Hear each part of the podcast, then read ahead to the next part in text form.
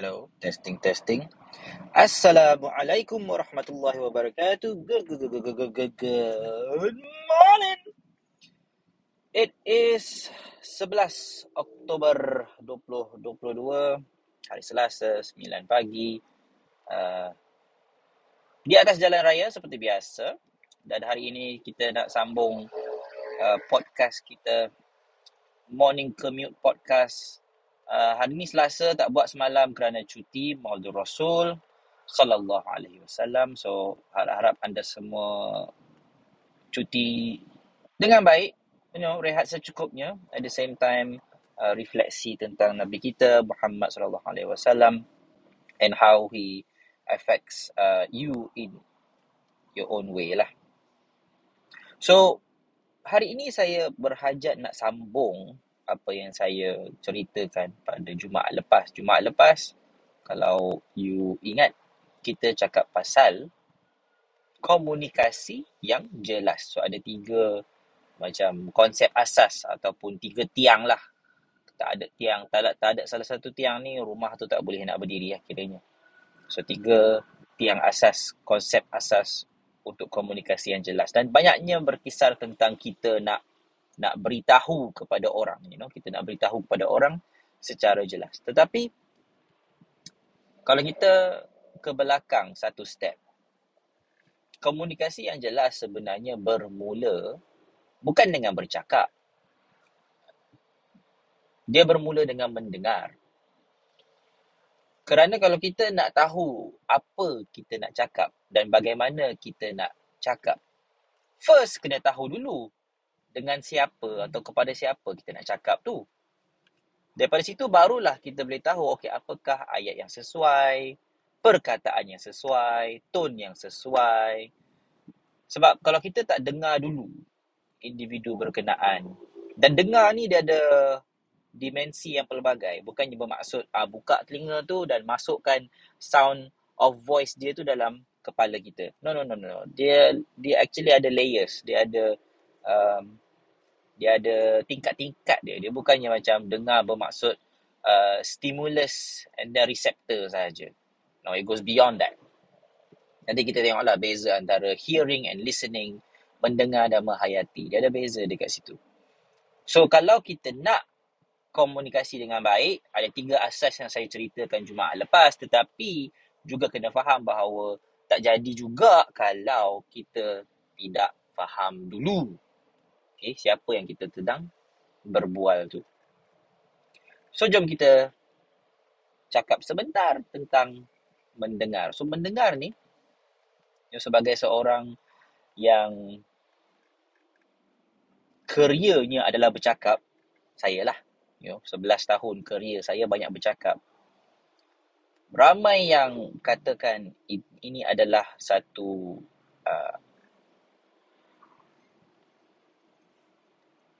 aktiviti yang sukarlah, bercakap depan orang, right?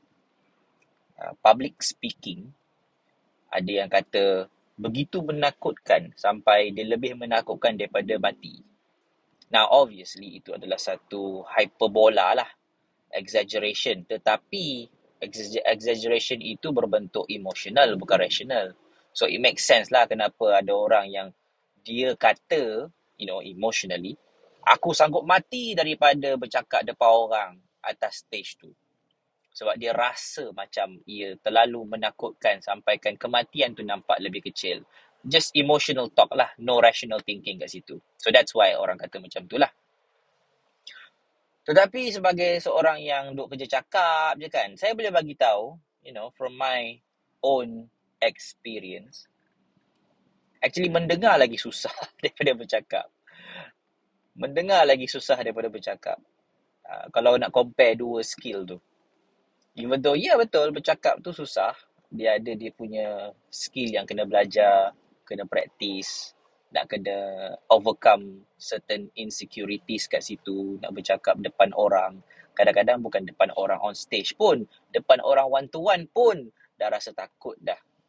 Nak cakap dengan mak, nak cakap dengan ayah, nak cakap dengan roommate kan. Nak cakap dengan bos, nak cakap dengan interviewer. One to one je tu.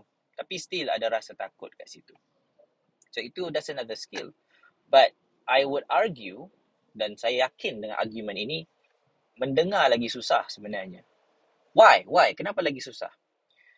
Bila kita nak bercakap, kita hanya perlu faham diri kita sendiri.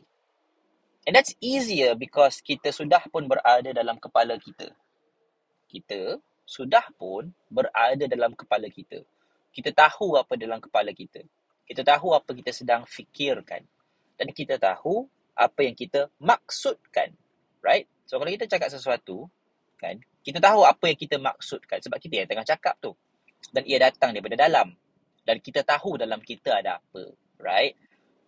Tapi mendengar ni, dia bukannya tentang memahami diri. Mendengar ni adalah memahami orang lain.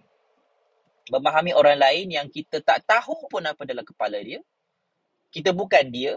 Kita tak rasa apa dia rasa. Kita tak alami apa dia alami. Dan kita tak tahu apa dia maksudkan. So, mendengar adalah skill nak cuba tap into that unknown tu. So that it becomes known. And that's not easy. Sebab itulah saya katakan, berbanding bercakap dengan mendengar ni, mendengar lagi susah. Dan mendengar ni dia ada tingkat-tingkat dia. Dia ada layers dia. Yang paling bawah sekali layer dia adalah bila mana suara ataupun bunyi daripada mulut orang tu datang kepada telinga kita dan kita tangkap bunyi tu. Kita tangkap suara tu. Itu yang paling bawah sekali. Dan for the most part, orang ingat mendengar dia habis setakat tu. You know? Dia just dengar, okay, apa bunyi yang keluar dari mulut dia. Tangkap perkataan tu. Alright. Itulah dia mendengar. This is actually the lowest level. Ini adalah tingkat paling bawah. Tingkat stimulus receptor je. Kita tangkap bunyi tu, kita tahu, oh, dia sedang cakap tentang haiwan. Perkataan haiwan keluar daripada mulut dia. Dia kata kucing sedang makan. Okey, dia kata kucing sedang makan. Aku dengar lah tu. See, aku tahu. Dia kata kucing sedang makan. Dah, selesai. Yap, betul. Selesai. Selesailah level yang pertama. Right? Selesailah level paling bawah. Cukupkah setakat itu? Well, depends on the situation. Inilah saya kata. The layers tau. Dia banyak tingkat-tingkat dia. It's not as simple as, oh, aku dah tahu dah apa yang keluar dari mulut kau. It's not as simple as that. It depends on the situation. Kalau situationnya adalah orang tu bercakap pada level 1, maknanya dia just nak bagi tahu fakta on surface level sahaja. Tidak ada anything deeper than that. So, yeah. So, kira kita mendengar habis setakat tu. Contohnya, katakanlah isteri kita datang dan dia bagi tahu kat kita yang hari ni dah hujan. Okay. Hari ni dah hujan. Right. Kalau setakat tu je lah dia punya maksud, kalau setakat tu lah dia punya level, dia nak cakap dengan kita setakat tu je, then kita mendengar pun habis setakat tu je lah. Okay, hari ni dah hujan. Right, thank you. Thank you for telling me. Hari ni dah hujan. Okay. Tapi level ni, especially apabila kita dalam relationship yang kompleks, you know, kompleks. Level ni, pada pendapat saya lah, when you have a conversation dengan somebody, dia jarang je stop dekat level tu. Jarang. Okay, dia jarang stop dekat level tu sahaja. Dia ada something else di sebaliknya. So, wife datang kata, bang, hari ni dah hujan. Dia jarang je stop dekat situ sahaja. Maknanya dia ada maksud di sebaliknya tu. Hari ni dah hujan. Okay. So, ada maksud di sebalik itu yang mungkin dia nak cuba sampaikan tetapi sukar. Ataupun dia tak jumpa perkataannya. Ataupun mungkin dia assume you akan faham lah. Di sinilah skill mendengar ni. Quite tricky tau. Quite tricky. Because you kena buat judgement call. Okay, is there something else? Or setakat tu je yang you nak bagi tahu I?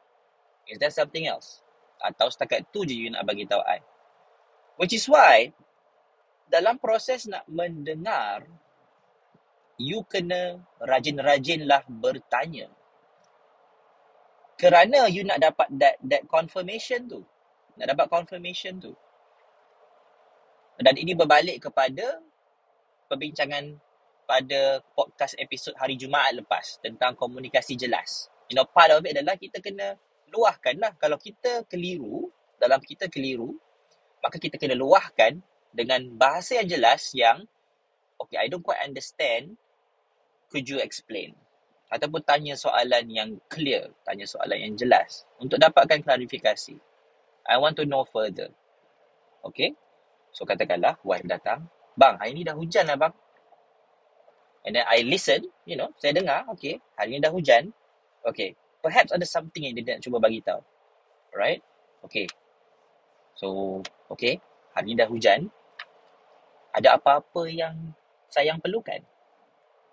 So, you see, so saya tanya soalan sebab daripada pendengaran saya tu, saya dapati dia nak bagi tahu something more than just, oh, hari dah hujan. Macam saya cakap, our conversation, especially as adults, when we are in a relationship, apabila kita ada hubungan yang kompleks, conversation kita jarang surface level tau. Bunyi macam surface level, tetapi dia jarang surface level. Di sebaliknya tu ada tingkat-tingkat dia tu yang kita kena gali dalam. Barulah kita faham betul-betul, oh ini dia punya dasar dia. Dasar kepada benda yang dia nak bagi tahu kita tu. Sebab itulah episod podcast 2 ni saya letak sebelah menyebelah. So, Jumaat lepas tentang komunikasi jelas dan hari ini tentang mendengar. Kerana dua-dua ini, dia adik-beradik. Dia tak boleh dipisahkan. Dia mainkan peranan secara serentak tau. Mendengar dan juga komunikasi jelas. Mendengar, komunikasi jelas. Dua ini dia mainkan peranan serentak. So, bila kita tanya tu, kita nak clarification. Right? Dia mungkin jawab secara jelas atau dia mungkin jawab pun kias-kias juga. It really depends on the situation, you know. Depends on the person, personality dia, style dia bercakap, pengalaman hidup dia, you know. Kadang-kadang orang yang jenis sukar nak bagi tahu jelas ni, maybe ada something. Maybe ada pengalaman hidup dia yang menyebabkan dia jenis suka berkias, dia tak suka sangat nak bagi tahu direct. Sebagai contoh, mungkin dia jenis yang trauma. Bila dia cakap direct, orang kata dia marah, orang kata dia sombong, orang kata dia jenis controlling. So dia rasa macam, ish, aku tak boleh lah cakap direct sangat, so aku cakap kias-kias. Dia takut nak direct sangat, takut nak cederakan perasaan pasangan dia tu. Ini sekadar contoh. Contoh ini bukannya nak menjelaskan apa berlaku dalam kehidupan anda. No, I don't know your life. Contoh ini sekadar nak membuka minda bahawa ada possibility yang lain yang kita kena investigate sendiri. So, anda dalam situasi anda dengan pasangan masing-masing atau dengan bakal pasangan, you know, mungkin you sedang ta'aruf kan? Dengan bakal pasangan, you sedang dalam proses ta'aruf. You kena pandai investigate benda ni. Sebab itulah you kena pandai bertanya, kena pandai untuk nak mencari perkataan yang sesuai. Ini semua skill. Yang you kena belajar, you know, whether you kahwin or not, kena belajar juga, right? So, ini bukan nak kata skill khas untuk berkahwinan sahaja, walaupun ialah topik saya banyak berkisar tentang perkahwinan. Tapi ini adalah skill yang relevant untuk any human relationship. Any human relationship. Bila you kata tentang hubungan yang melibatkan manusia, maka ini relevant. So, you dengan adik-beradik, relevant. You dengan parents, relevant. You dengan jiran tetangga, relevant. You dengan kawan-kawan, relevant. You dengan housemate, relevant. You dengan boss, relevant. You dengan pekerja, relevant. You dengan kakak yang jaga cashier dekat mall tu, tu relevant. Semua ini relevant kerana bila cakap pasal manusia, this is our nature. Kita memang ada layers in our existence tau. Dan kita bila nak bercakap dengan orang, kita buat judgement call lah. Layer mana yang aku nak dedahkan kepada dia. Kadang-kadang kita just stop dekat layer 1 je. Layer yang paling tinggi, yang paling surface level. Setakat tu je kita bagi tahu. No more than that. Kita tak benarkan orang tahu lebih dalam lagi kerana kita takut. You know, takut. Takut kena judge, takut kena reject, takut orang anggap kita lemah. Takut orang anggap kita failure. So, kita tidak tunjukkan melebihi layer yang paling luar. So, luar tu mungkin nampak macam, wah, hebatnya dia. Wah, dia nampak happy. Wah, dia nampak stabil. Tapi deep down kita tak tahu kerana itulah skill mendengar ini adalah skill yang halus. skill yang halus. Sebab kita bukan setakat nak dengar apa di luar sahaja, surface level. Kita juga nak dengar apa yang di dalamnya, apa di dalamnya. Dan dia bergantung kepada situasi, bila mana kita nak go deep ke atau kita nak stay kat surface level sahaja. Right? And this is something that you akan boleh belajar dengan pengalaman, bila mana you dapat earn, you know, wisdom melalui pengalaman itu, you can dah mula boleh adjust dah. Okay, sekarang ni setakat mana aku nak gali, you know. Like for example, kalau you jumpa orang dekat KL Central, you know, tengah jalan-jalan, jumpa kawan lama, oh, apa khabar? It's very likely yang conversation tu hanya surface level je. It's very likely.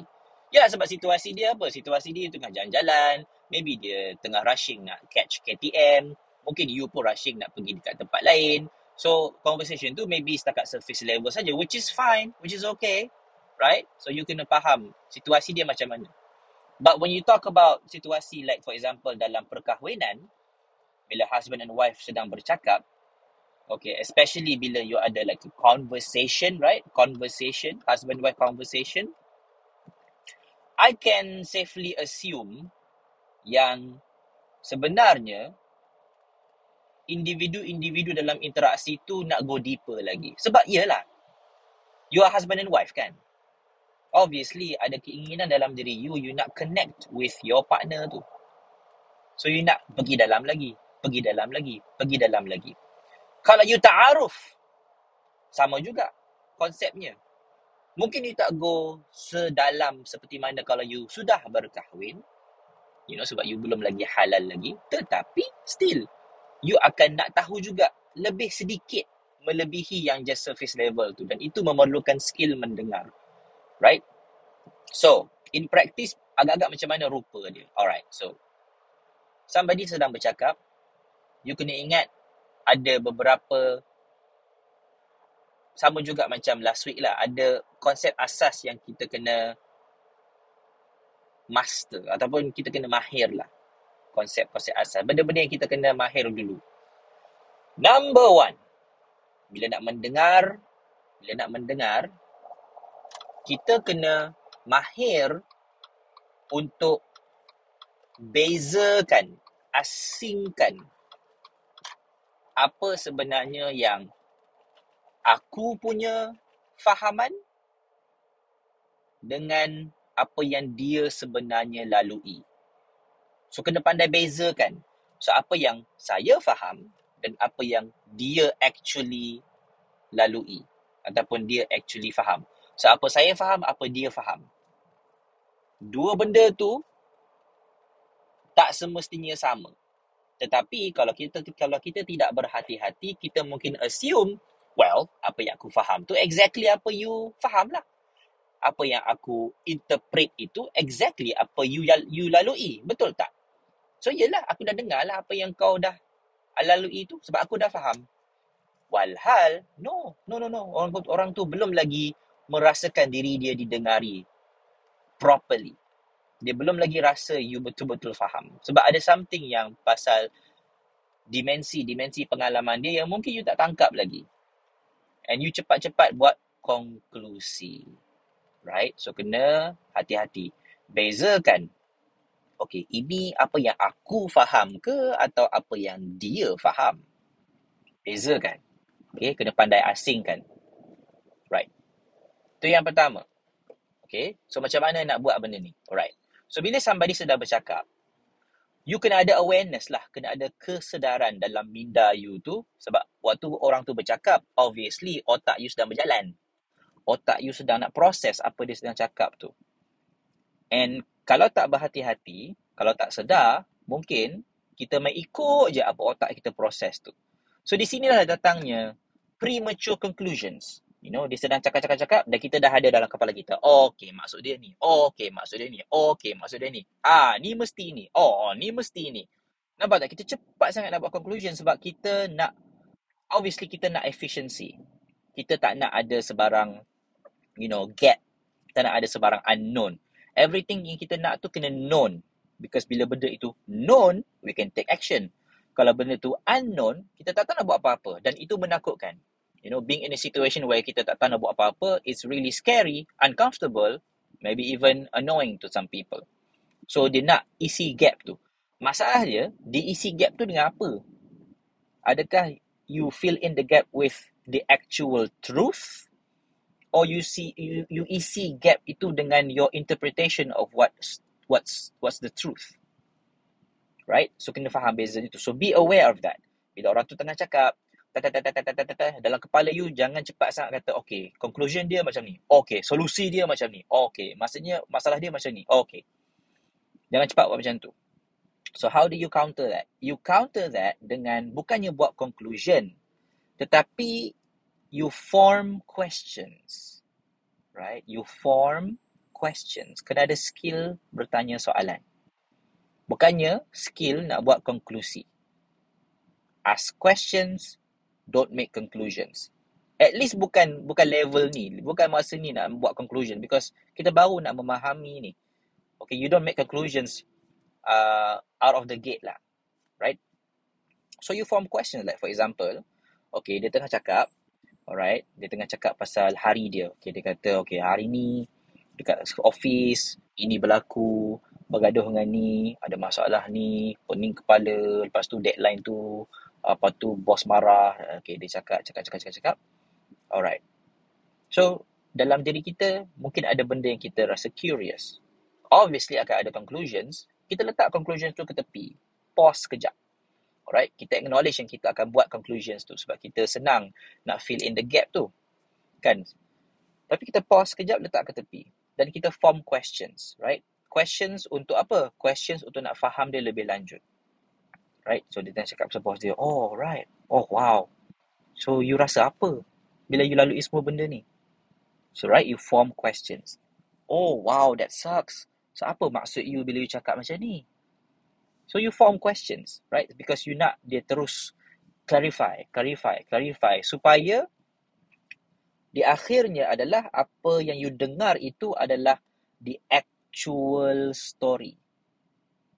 Bukannya your interpretation of the story, but the actual story dengan naratifnya yang sebenar dan dengan motifnya yang sebenar. Sebab every story has a motive. Every story has a motive and a narrative. Motif dia adalah sebab apa you bagi tahu story ni dekat I. Ada sebab. Sebab apa dia nak luahkan like masalah dia kat office dengan you. Ada sebab.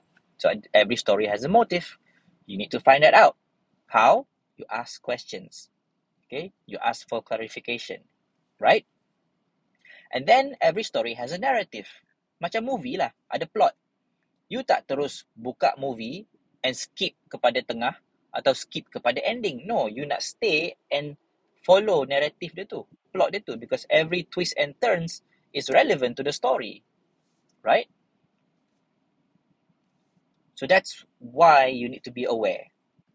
Number one. Be aware of ini apa yang aku faham ke atau apa yang dia benar-benar lalui. So, don't make conclusions, ask questions. Now, when you dah start asking questions ni, akan ada story-nya dia akan mula jadi berjela-jela lah. For lack of a better word, berjela-jela. Sebab kita akan kupas lagi kan. But depends on individual juga. Ada orang dia mungkin tak go berjela-jela. Dia just cakap exactly apa yang dia perlu cakap and dia stop kat situ sahaja. Right? It really depends on individual, right? Benda ni bukannya black and white. So, what can you do other than asking questions? Okay. Adakah you terus buat conclusion? No. You gunakan ayat you sendiri. So, you boleh present kepada individu tu apa yang you faham. I tadi cakap nak asingkan apa you faham, nak fokus apa dia faham. Betul, benar. Tetapi ingat tak apa point dia? Point dia adalah kita nak senyapkan sekejap conclusion kita tu supaya dia boleh ada ruang nak bercerita. Okay, bukannya kita cepat-cepat nak kata, oh, macam ni, oh, pasal ni lah, oh, mesti macam ni, oh, sebabnya macam ni lah, alah, macam tu lah. Kita terus nak mencelah dengan conclusion kita. Especially pada awal-awalnya. Tak appropriate. Bagi dia ruang untuk bercerita dulu. Sebab tu saya kata, senyapkan dulu you punya conclusion tu. Senyapkan bukan masuk buang. Senyapkan tu just letak ke tepi. Senyapkan volume dia tu. Supaya you ada ruang nak mendengar orang tu bercerita. But then, obviously, your mind is very dynamic tau. Dia bukannya macam senyap tu maksud dia bunyi cengkerik. No. Still bergerak. And you mesti ada dalam minda you some form of understanding of the story tu. But, you bukannya terus kata, yes, ini yang aku faham, maka ini benar. No. You present kepada dia apa you faham and you minta dia clarify. Betul ke tak? Contohnya, dia cerita berjela-jela pasal masalah tempat kerja dia, right? Cerita-cerita, you pay attention, you dengar, right? You ask questions, sini, sana, you tanya soalan-soalan yang pendek-pendek, nak dapat clarification here and there. And then, you boleh cerita kat dia, wow, bunyi macam you had a bad day at work, you know, dengan bos yang macam tu, dengan rakan sekerja yang macam tu, and then you feel very, very disappointed, tired, you feel like nobody is hearing you, listening to you, and then you rasa macam nak meletup, right? And you don't have anybody to speak dekat tempat kerja, and then you rasakan yang you nak balik rumah and cerita dekat I supaya you rasa lega. Is that what you want? So, you gunakan perkataan you sendiri untuk sort of macam summarize balik lah. Summarize balik apa yang orang tu lalui, apa yang orang tu ceritakan kepada you. Summarize in your own words. Sebab itulah, skill komunikasi jelas tu penting. You need to master the skill of words. Sebab you nak summarize apa yang orang cerita, you require that skill. Okay, you require that skill. You have to know words. You have to know how to use words. You have to know how to communicate words. Otherwise, how can you do this skill pula kan? So, you summarize guna perkataan you sendiri. Gunakan apa you faham. Yes, tak apa. Present kepada dia. Ini yang saya faham sekarang. Tapi you bukan nak kata, confirm ini yang betul. Tak. You present dekat dia and you tanya dia, is this correct? Am I presenting to you my understanding in a way that matches your experience? Bagi dia yang tentukan sama ada kita punya penjelasan itu betul ataupun salah. Bukan kita yang tentukan, tapi biar dia yang tentukan. That way, dia ada authority untuk nak sahkan apa yang you faham tu betul atau salah. Bila dia kata, yes, that's exactly what I'm trying to say. That is the moment when people feel heard. Bukan hurt. Bukan H-U-R-T. Okay? Heard. H-E-A-R-D. People feel heard apabila your understanding truly matches their experience. Betul-betul match. And the way untuk nak tahu match ke tak match, you kena minta dia confirm benda tu. Bukannya you. Bukannya you kata, macam ni. Mesti dia buat macam tu sebab macam ni. And you ni kan, you kenalah macam ni. Tiba-tiba dia campur pula dengan solution dan nasihat yang tak diminta-minta pun. Kita panggil unsolicited advice. Orang tengah cerita-cerita, tiba-tiba you masuk, you kena jadi macam ni. Terus masuk nasihat. Relax, babe, relax. Nasihat tu, benda yang kita tak sentuh lagi. That's like the last part of this whole process. Itu pun kalau orang tu nak nasihat. Do you understand? Itu pun kalau orang tu nak nasihat. That's the last part. Kita baru nak cover dua part yang besar. Iaitu part one, be aware of your own chit-chatter dalam minda tu. And jangan campur-campurkan apa you faham dengan apa dia faham. Asingkan. Benda tu tak semestinya sama. Dan berikan ruang kepada dia untuk actually cerita. Okay, you ask questions supaya dia bercerita lagi. And then, you know, bila dia dah cukup bercerita tu, and you rasa macam, okay, I need to summarize this so that I am, you know, on the same page dengan dia. Supaya kita selari dan sama frekuensi dalam penceritaan ini. So, you bagi tahu dekat dia, okay, ini yang saya faham. Betul ke? Kalau dia kata, yeah, betul. Ataupun dia kata, no, that's not what I mean. Maka, you kena teruskan lagi eksplorasi. Maknanya ada something yang you miss lah tu. Kalau apa you faham tu tak kena dengan apa dia maksudkan, there's something missing there lah. Sama ada penceritaan dia tak cukup jelas, mungkin dia ada masalah nak communicate dengan jelas, which it, by the way, sebagai seorang listener, you have to be patient lah kan. Setengah orang tu dia tak ada skill nak bagi tahu dengan jelas apa yang dia alami. And that's just reality, you know. Tak semua orang ada skill ni. So sebagai pendengar, you kena bersabarlah. Bagi dia cuba, bagi dia masa. And sekali-sekala kalau katakanlah dia tak jumpa perkataan ke apa, you boleh suggest kepada dia. Ini ke you masukkan? You nak cari perkataan ni ke? And bagi dia yang tentukan yes or no tu, bukan kita yang tentukan. That's the art of listening. You give the space to the person. That's the art of listening. You give the space to the person, bukan kepada you. Understand that when you're listening, it's not about you, it's about that person. When you make it about you, itu yang jadi tiba-tiba you nak bagi solution, tiba-tiba you nak bagi nasihat, tiba-tiba you nak masuk dengan your own conclusion. Don't make it about you. Asingkan diri you tu. First step, asingkan diri you tu. Give the space to the person. And then, katakanlah, you dah summarize everything. And dia dah confirm dah. Yes, you faham. You faham I. Yes, betul. Itu yang saya maksudkan. That's the climax of listening. That person feels heard. Okay? Bukannya hurt, tapi heard. Bukannya rasa cedera, lagi cedera dengan you sebab you jenis tak dengar. Sebab kalau dia tak rasa you mendengar, itu satu kesakitan bagi dia. Right? Tapi bila dia rasa diri dia dengar, feel heard, then that's a healing untuk orang tu. Right? And jangan rasa takut, you know. Tak semua orang akan perfect dengan benda ni. So, kalau katakanlah kita tersilap, you can say sorry. You can apologize. It's okay. Tell the person, I'm really trying. I'm really trying to understand you. I'm really trying my best sincerely to listen to you. And you know, kadang-kadang saya buat silap. Kadang-kadang saya mungkin terburu-buru buat conclusion atau tiba-tiba bagi nasihat. So I'm really sorry. So janganlah rasa macam alamak mendengar ni susah lah. Kalau macam tu, kalau ada orang ada masalah aku tak nak dengar lah. Jangan lari pula. Ini skill penting. Okay? Wise man once said, jangan lari, sila duduk. Alright, remember that. Okay, those of you yang tahu konteks dia apa, you bolehlah gelak sekarang. Kalau tak, you dengar je lah. Jangan lari, sila duduk. Because now is the time for you to face. Hadapilah kesukaran benda ini. This is the nature of human interaction. It's not easy, you know. If it was easy, then everybody will be an expert in human interaction. Tapi tak. Right, we all struggle in our own way dengan human interaction. Right, because we have our own baggage kan. Saya ada, you ada. So we need to learn these skills slowly, in our own way, our own pace. Okay? So, recap balik, right?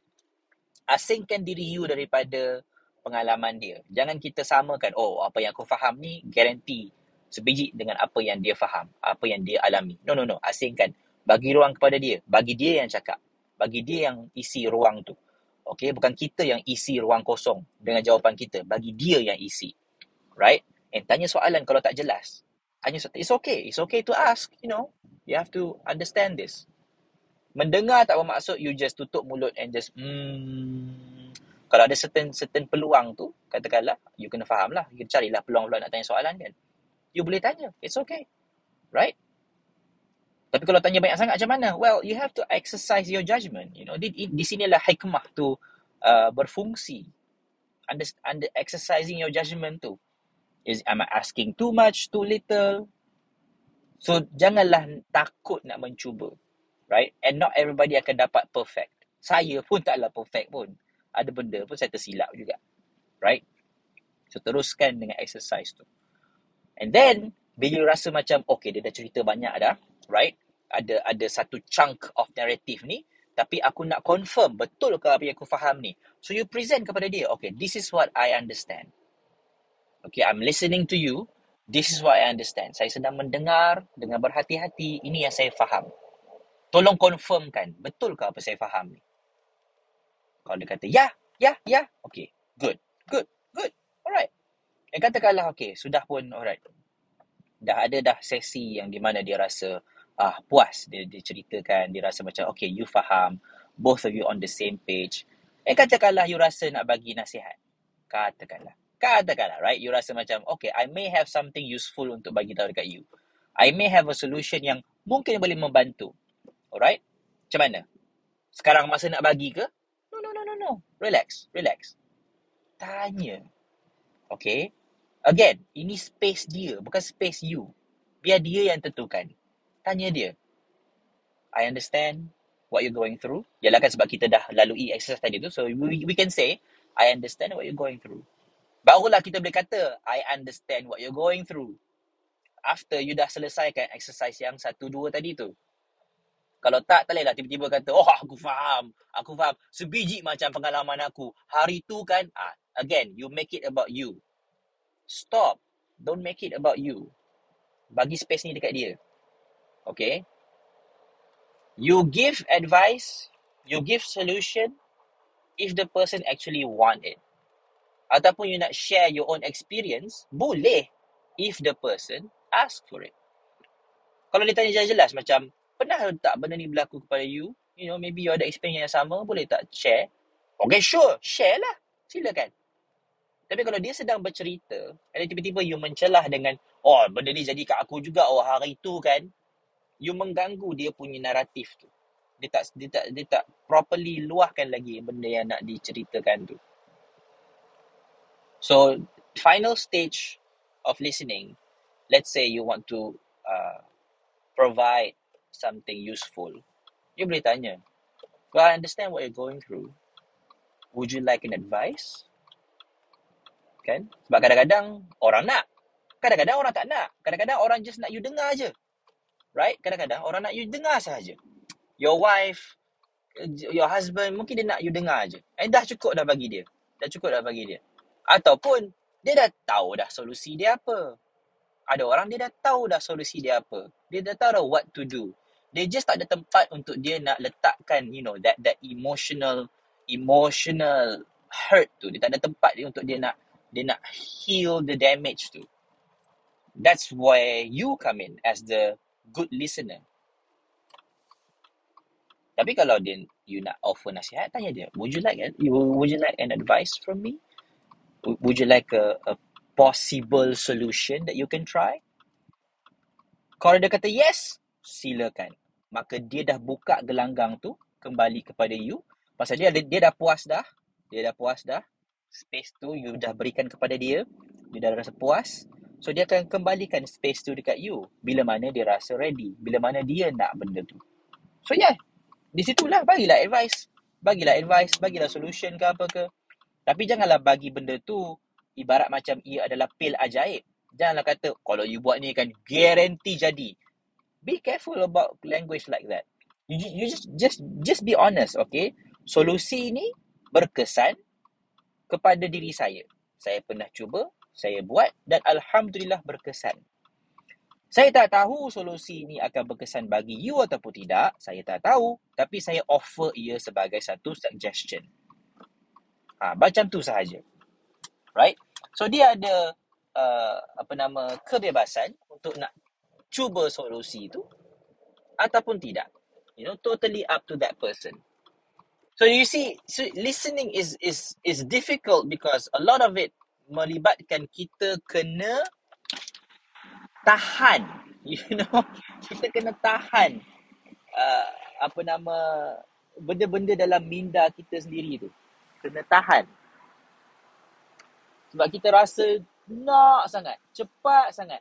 Nak masuk, nak mencelah, nak bagi solusi, nak buat konklusi. Itu yang mengganggu proses listening ni. Dan bila kita cakap tentang perkahwinan ataupun ta'aruf, even ini ta'aruf pun benda ni penting. You know, bila orang tu bercerita tentang kisah-kisah dia, right? So, kita kena hati-hati supaya kita tidak bercerita in such a way ataupun kita tak mendengar in such a way yang orang tu tak rasa kita dengar. So, jangan pelik lah bila mana kita rasa, aku dah dengar dah. Aku dah dengar apa yang perkataan-perkataan yang keluar dari mulut dia. Tapi dia kata kat aku, dia tak dengar. Ataupun dia kata, you tak faham I lah. Tapi, aku dah faham dah. Aku tahu setiap perkataan yang keluar daripada mulut you tu, apakah maksudnya dalam kamus. Ya, tapi kena faham. Manusia berkomunikasi tak semestinya ikut takrifan kamus. dalam language. Siapa yang mungkin belajar tentang language, mungkin tahulah tentang perkara ini. Dalam language, dia ada dua jenis maksud. Dia ada denotation and dia ada connotation. Denotation bermaksud, well, sebiji-sebiji literally maksud tu, perkataan tu apa maksud dia. Inilah yang kita buka kamus. Kalau dia kata, contohnya, dia kata perkataan, let's say for example, basuh pinggan. Right? So, kalau ikut bahasa kamus dia, kita faham basuh tu maksud dia apa, pinggan tu maksud dia apa. Right? Kita faham. Itu denotation. Tapi connotation, dia tak semestinya ikut perkataan kamus. Ya, konsep asas dia still kena ikut apa maksud perkataan itu pada kamus definition, tetapi bila ia digunakan dalam ayat, orang yang sedang menggunakannya itu mungkin gunakan perkataan itu secara simbolik. Understand? Mungkin guna perkataan itu secara simbolik, bukan literal. And this is tricky to understand the connotation of words, to understand apa di sebaliknya yang you sedang cakap tu. Sebab manusia memang, because of our, experiences, our nature, our personality, and mungkin juga our trauma. Salah satu cara yang kita deal dengan semua benda tu, salah satu cara kita deal dengan kesakitan-kesakitan kehidupan kita adalah dengan tanam ia di bawah. Dan kita tanam itu upon layers of words and symbols and signals and hints and kiasan and so on, because kita sakit tau nak tunjukkan exactly. So that's why you have to be patient, bersabarlah bila kita nak gali slow benda tu. It takes time. Tapi sekiranya individu di hadapan anda itu, your wife, your husband, your father, your mother, your son, your daughter, your brother, your sister, or your fiance, or ataupun bakal suami, bakal isteri.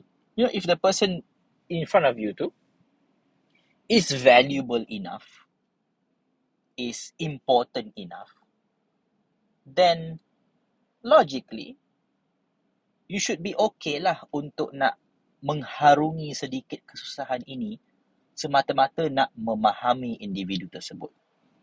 Sebab apa? Because that person is worth it.